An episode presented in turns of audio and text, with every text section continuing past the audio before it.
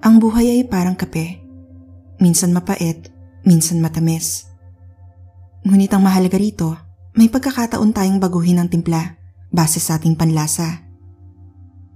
Kung magiging kape naman ako, ang klaseng kape na maihan tulad ko sa sarili ko ay kapeng barako. Matapang ngunit nanganganib. Endangered sa madaling salita. Dahil ang kapeng barako sa Pilipinas natin, may tuturing na mababang produksyon at hirap na lumago sa komerso.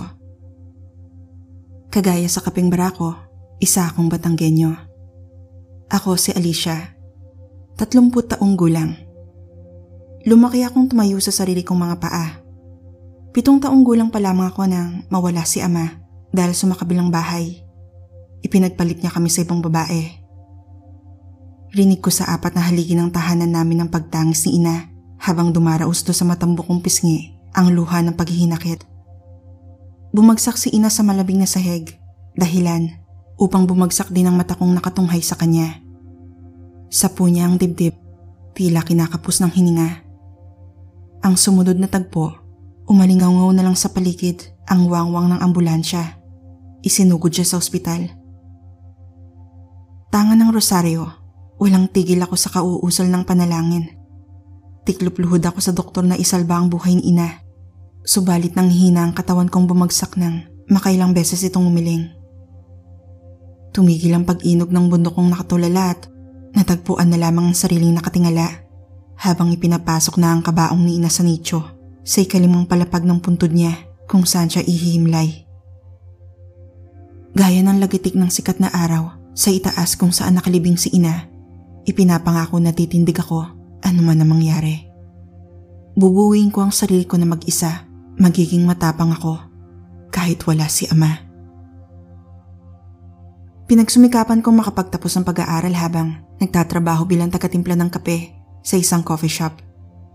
Civil engineering ang kinuha kong kurso, ngunit nahinto ako nang irekomenda ako ng amo kong magtesta muna.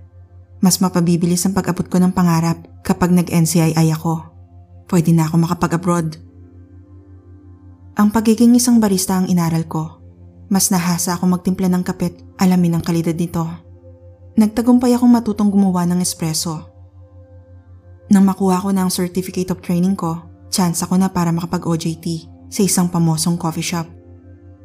Subalit, hindi ko inaasahan ng matoka ako sa coffee shop ng tarantado kong ama. Pigil ang hininga ko habang nakaharap sa kanya. Pailalim ang tingin niya mula ulo hanggang paa. Sabay sabing, tanggap ka na. Saka umalis na hindi man lang niya ako nakikilala. Tinimplahan ko na lamang siya ng isang matapang nangiti habang nangingilid ang luhang pinagmamasdan siyang kahalikan ng kabit niya. Nalagpasan ko ang OJT ko sa malaimpyernong coffee shop niyon na pinamamahalaan pala ng dalawang demonyo. Huminga ako ng malalim.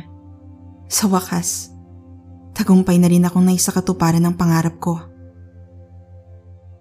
Kasalukuyan akong sumisimsim ng kapeng barako noon, hindi para nervyusin, kundi para namnamin ang tugatog na narating ko sa buhay. Ako na ang nagmamay-ari ng coffee shop ni Ama. Sa akin din palang huling halakhak. Sumimsimuli ako ng kapeng pang matapang. Sabay dampot ng biskwit. Sa lamay ng ama ko at ng kabit niya.